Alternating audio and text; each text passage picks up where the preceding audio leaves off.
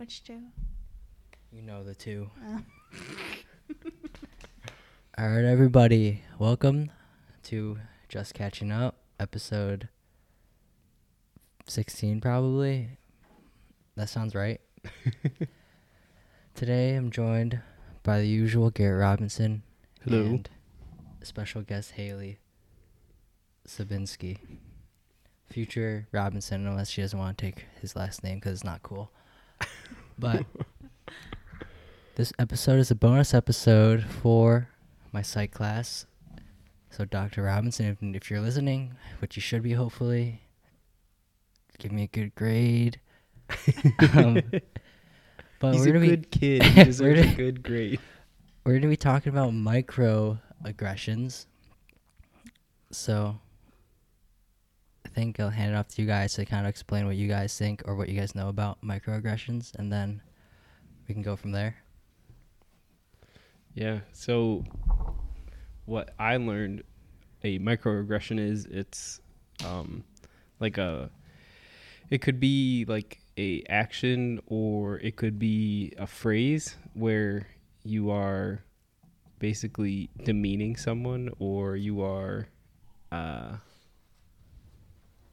playing towards like a stereotype about them and this it could be unintentional or intentional um, it's hard to describe and i uh, how, how would you describe a, uh, or define a microaggression haley I think a microaggression is something that you normally don't think about. I think it's usually unintentional, and I think it's something that someone does, and I don't. It sometimes demeans them, but oftentimes they think they're raise up a little bit? maybe doing something. uh, tech, technology issues. Go ahead. Go ahead. Um, I think that they're doing something, and sometimes they think they're helping. Like, um, like when sometimes when men offer to to help women, I think that's a a prime example of it. And there's like things that it implies. So it's these actions that people do that implies other things, like maybe that you can't do it for yourself. So I think it's often unintentional, but it can Mhm. be really problematic. right now john do you how would you just define a microaggression I, from what I thought, bef- what I knew about it before I looked it up was that it was just something you say or do that someone takes offense to that you had no, in- but you had no intention of being offensive to that person. mm-hmm Was basically my understanding of it, right which I think is pretty close. I guess I'll look up the real definition, which I think we covered what it, it is. So um, right It's like it, it happens all the time and people don't realize it. yeah, Mm-hmm. Like, uh, I think definitely some of the more common ones are like based on like men like wanting to help women or like uh, like asking like or assuming that they need help in situations that uh, like that they're fine. Um, that's like kind of the most common one that I can think of. Yeah. Um, There's a lot of like race ones too that come into play like um for I think you said Dr. Robinson that's yeah. your teacher's name so um Oh, I'm a TESOL student, so I think a lot about different cultures when I think of microaggressions, and um, there's a lot of race things that come into play or ethnicities, like when you um, when you ask someone like where they're from. I consider that a microaggression because you're asking it when you don't know someone based on maybe what they look like. Yeah. So um, I think that's a common common one. You're assuming like they're not American or things like that. Right. When they could have, they they could be live in America. Their parents could have both been born in America. Like longer than- longer than you. You or any other white person, for Right. example. All right, yeah. So Haley is a graduate student, future educator. have you guys talked about like microaggressions in like the classrooms or anything, or is it mostly just like cult- cultural uh, sensitivity or whatever it's called? I forgot what it's, what's the official term. Cultural. Uh, cultural responsive Yeah, yeah, pedagogy. yeah. We talk a lot about that, but I think microaggressions.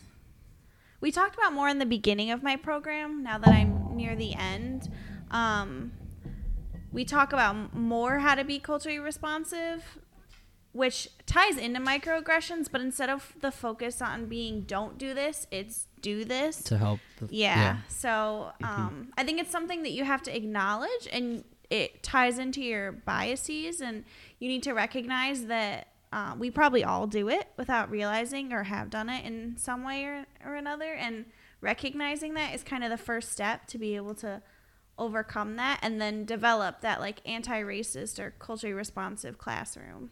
Mm-hmm. Right.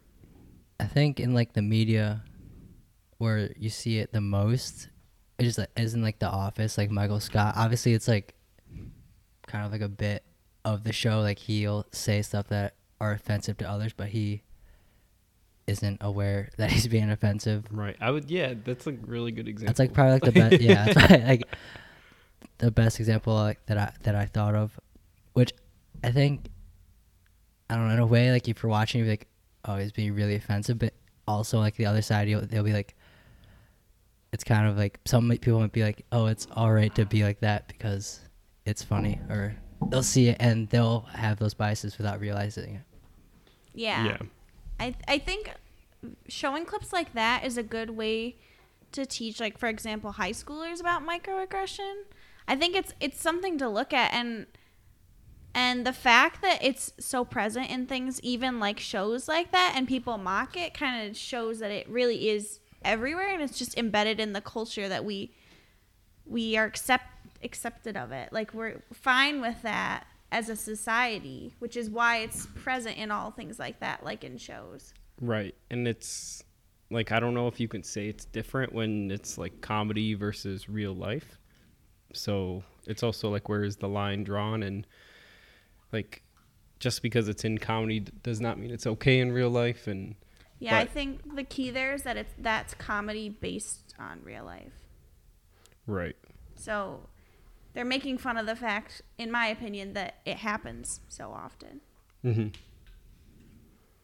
Yep. Ice cube under me now. so, I think going off that kind of, since we were talking about the media, we could talk about like I suck at it.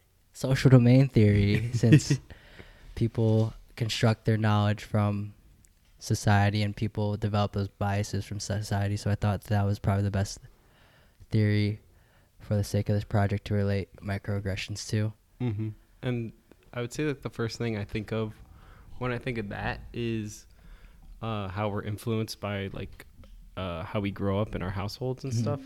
If you have parents that are acting a certain way, it's very likely that you're just going to carry on those traits and uh, like they could be good traits, they could be bad traits, but you wouldn't even know if they are good or bad because that's just what you grew up in the environment you grew up in, you know. Yeah. Like if someone grew up in like like an old school American family, like usually the household is led by the male Right. in that family and the women are seen as a little less capable. Which obviously isn't true, but that's what some people have grown up learning and that's some of their beliefs that they carry on into adulthood. Right. Yeah, I think it's just like the perpetuation of it, and um, that a lot of people don't realize that they have those biases or that they are um, doing microaggressions because of that, where they grow up and. Um, not to bring in the TESOL world too much, but since that's kind of where um, my expertise is, I think that that relates kind of to your affective filter. So that's how students um, kind of see the world around them based on um, different social factors related to the social um, domain theory. So um, creating those environments and those filters where um, students can be critical of the things that they are used to seeing. And that kind of needs to happen before they can even begin to recognize microaggressions. So, teaching kids that you have to set up the environment where you have that open space where they can kind of talk through these things and um, begin to break down kind of the systematic um, aspects of this we have going on. Mm-hmm. That's a good analysis. I feel like I'm in class right now, so this is You're good at this. You're good at this. um, Have you ever s- experienced any microaggressions, John? towards me, not really. I guess. this is, all right. So, I didn't get offended by this, but I thought it was kind of funny that it happened. So, in a way, it wasn't really aggressive, but right. other people could see that that weren't me if like it was said to them that they'd be like all right that was kind of offensive. But so i am a assistant coach for the bishop kearney baseball team and one of the players was like oh where do you go to school? I was like fisher. He's like what do you study? Like math. And i was like no uh, biology. And then some people well i think in that case like you could associate that saying that like math to like my race because i'm asian. Mm-hmm. So like, oh, Asian people are good at math. They're probably studying math. Right. So like that probably could be seen as a microaggression, but Yeah, I think that could be. Definitely. Yeah, for sure. And that's what I mean. Like a lot of people relate it to like between um like genders, but it goes like all over the place and it, and it relates to like the intersectionality of all these different things. Like microaggressions aren't just one through one different strand or in one group of people. Like Mm-hmm. um there's all kinds of things that intersect. Like a lot of microaggressions happen with um, students whose Engl- English is not their first language, but also have um, learning disabilities. And that's something I've learned a lot about. And there's a lot of microaggressions that come into play with that as well. Or like misunderstood or misdiagnoses and things like that. What would be like one for like just like an example for like for a student that English isn't their first language and like there's another student that maybe isn't aware that they're yeah. still Um, I'm trying to think of some that I've seen in the classroom. Um, I've definitely, I had a student last week because I'm teaching in the city, and uh, I was working with one student who has a low um, English proficiency, specifically in reading, and um, this another student i was like working with a student a lot and a, a student next to them was like oh well they don't understand what you're saying and they they can't do this this activity. And it was like simply because they knew that that student english was not their first language so they kind of assumed that they couldn't do it and they were talking to me and then this student kind of shut down so i don't know if that's more of aggression or a microaggression because i don't think the student necessarily meant any harm by it um, because they kept talking to me about how they wanted um, to kind of help this student. But I, I would see that as a microaggression, assuming that whatever I was doing with the student was impossible for the student to do simply because English is not their first language. So, Yeah, uh, like going on with the making like those assumptions and how they they might not know that they're making those assumptions, but they are internally. And well, is I had a student that um, is not white, and uh, another teacher that doesn't know my my students. Um, this is a student that was in the class I was working with, but is not a an English language learner, and they assumed that kid was my student to work with because that student was in that class and was not white. So this student had a learning disability. That's why they were in this um, standalone class, but they are not white. And so they were like, oh, like go with your teacher. And that's not my student. English is his first language. Um, so I would kind of consider that a microaggression because they're basing all of that off of like the skin Yeah. color. So that's just a way where I feel like that kind of intersects. Yeah, that, that was a good example. So, I don't know when the recording stopped, but it was paused for a little bit Oh. at like the 14 minute mark. But I Oh, did I did catch that last. We did catch that last. I can go back and say whatever I was saying if you. Yeah, we should stop and then listen to what we have. Java, I you're think I driving me nuts. Let's hear what Garrett was saying. All right, Evan. I'd say like the differing perspective on this would just be that people think that it's okay to say whatever microaggression that they're saying is because they were like raised to be the, I don't know like be the way they are. I don't know. They I don't know way. otherwise. Yeah, like, and they don't know otherwise. They often they don't know that they're even saying a microaggression. Like to them, they are speaking normal. So how can you? It's hard to like acknowledge that it's a microaggression if you don't even nothing of what you're saying stands out to you in yeah, that way. and Right. they would justify saying what they're saying because they're not trying to be offensive, even if they are being offensive. Right, and they don't know the extent of what they are saying could mean to other people. Yep. Yeah, the implications. Mm-hmm. Scene. All right. so basically, microaggressions are an issue that needs to be talked about in order for them to stop happening. Goodbye. And also, we had some technical difficulties that the recording cut during a part portion of the recording, so we might have lost some stuff, but I think we got most of what we needed to cover covered. Goodbye. Chow, you picked the worst time.